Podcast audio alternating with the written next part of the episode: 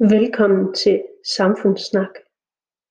Øhm, Samfundssnak er en podcast, jeg har lavet til mine samfundsfagskursister på gymnasialt niveau, øh, og altså ment øh, som et redskab i undervisningen. Denne episode handler om makroøkonomi, om renter og om ulighed. Jeg vil først læse en artikel op, øh, herefter vil jeg læse nogle udvalgte passager fra artiklen op igen. Så er det så meningen, at du som lytter, som kursist, skal sætte podcasten på pause og overveje, hvad du kan sige om de her tekststykker ved at bruge dine fagbegreber fra undervisningen. Den artikel, jeg vil læse op, er fra den 31. i 7. 2019, så det er altså ikke en helt ny artikel. Den er fra før øh, corona øh, perioden. Den er bragt i informationen, øh, og artiklen den hedder øh, De lave renter øger uligheden. Jeg vil nu øh, læse artiklen op. Mens den historisk lave rente gavner mellem- og højindkomstgrupper, hægtes lavindkomstgruppen af udviklingen, fordi den ikke får gavn af stigende aktiekurser og boligpriser. På den måde øger de lave renter formueuligheden i samfundet, konstaterer økonomer. De historisk lave renter sætter gang i økonomien, øger boligpriserne og skaber flere job. Men det rekordlave renteniveau, som den europæiske centralbank i sidste uge valgte at fastholde, er samtidig med til at øge uligheden i samfundet, lyder det fra økonomiske eksperter. Det skyldes, at boligpriser og aktiekurser stiger, når renten er lav, hvilket særligt gavner den rigeste del af befolkningen. Alt andet lige vil den lave rente øge uligheden i Danmark. Det er de mennesker med de højeste indkomster, der har størst gavn af de lave renter. Det har de primært, fordi deres aktiver bliver mere værd, siger Niels Johannesen, professor i økonomi på Københavns Universitet. Ulighed måles enten ved at se på folks indkomst eller formuer. Ud fra almindelig økonomisk teori følger det, at lave renter sætter gang i økonomien og skaber flere arbejdspladser. Det gavner alle, særligt lavindkomstgrupper, der ligger i udkanten af arbejdsmarkedet. Dermed mindskes indkomstuligheden, og det er rigtigt, understreger Niels Johansen. Men de effekter er bare så små i forhold til formueeffekterne, som virkelig bonger ud i toppen, siger han. Sammen med kolleger fra Københavns Universitet er Niels Johannesen i gang med et forskningsstudie om de ulighedsskabende effekter af lave renter og lempelig pengepolitik. Ud fra danskernes selvangivelser fra 1980'erne og frem til i dag har forskerne inddelt husholdninger i forskellige indkomstgrupper. Herefter har de regnet på, hvor meget indkomst og formue vil stige i de enkelte indkomstgrupper, når renten sænkes med for eksempel 1 procentpoint. Og selvom studiet endnu ikke er afsluttet og fagfælde bedømt, tegner der sig et klart billede, siger Niels Johansen. Vores resultater viser, at de lave renter har klart større effekt i toppen end i bunden på grund af de meget store formuegevinster. CBS-professor Jesper Rangvid, der har studeret øh, renterne indgående, bakker Niels Johansen op i, at de lave renter øger formueuligheden. Han forklarer, at aktiemarkedet som følge af den lave rente er boomet. Samtidig er boligpriserne steget mange steder, fordi det er blevet billigere at låne penge. dem, der har formue, har altså oplevet, at deres formue er vokset endnu mere på grund af renteniveauet. Så når man måler på formueuligheden, er den lave rente noget af det, der har drevet den, siger han.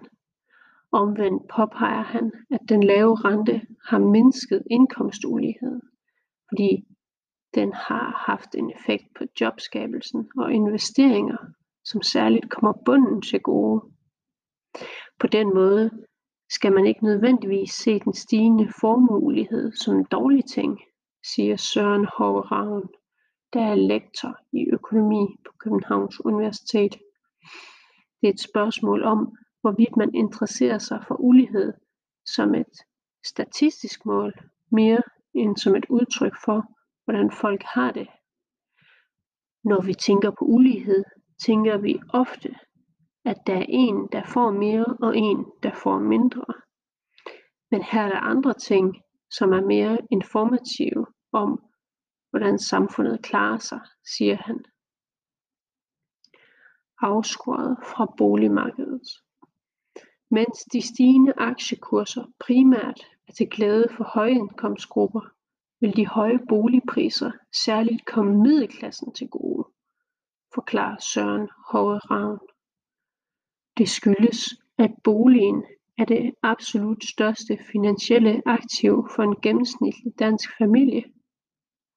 Hvis boligprisen stiger, bliver den almindelige familie altså en hel del rigere. Og i forhold til aktiepriserne gavner de de rigeste mest, fordi det i langt overvejende grad er de rigeste, der har aktier, siger han. Men for de fattigste vil stigende boligpriser og aktiekurser ikke have en positiv effekt, i det de formentlig ikke ejer bolig eller har investeret i aktier. For lavindkomstgrupperne kan den lave rente oven i købet betyde, at det bliver sværere for dem at komme ind på boligmarkedet.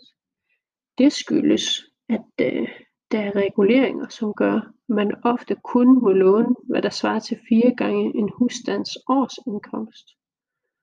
Så selvom det er blevet billigere at låne penge, afskæres visse grupper fra at låne til en bolig, fordi boligpriserne er for høje, forklarer Jeppe Druedal, adjunkt i økonomi på Københavns Universitet. Der er folk, der har en lav indkomst og gerne vil købe en bolig, de kan have i mange år, men deres gæld bliver for stor i forhold til deres indkomst. På den måde kan de stigende priser godt skabe nogle skævvridninger, siger han.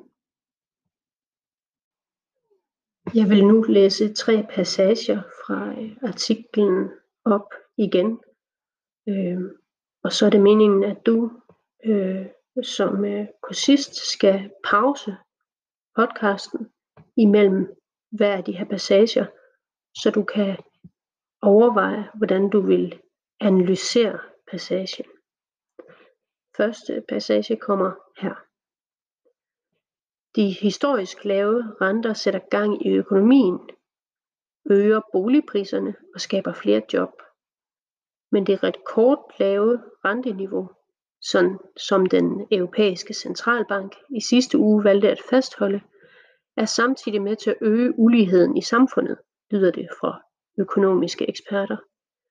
Det skyldes, at boligpriser og aktiekurser stiger, når renten er lav, hvilket særligt gavner den rigeste del af befolkningen.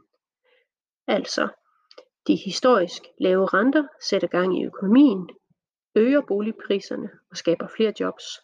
Men det rekordlave renteniveau øh, er samtidig med til at øge uligheden i samfundet, lyder det for økonomiske eksperter.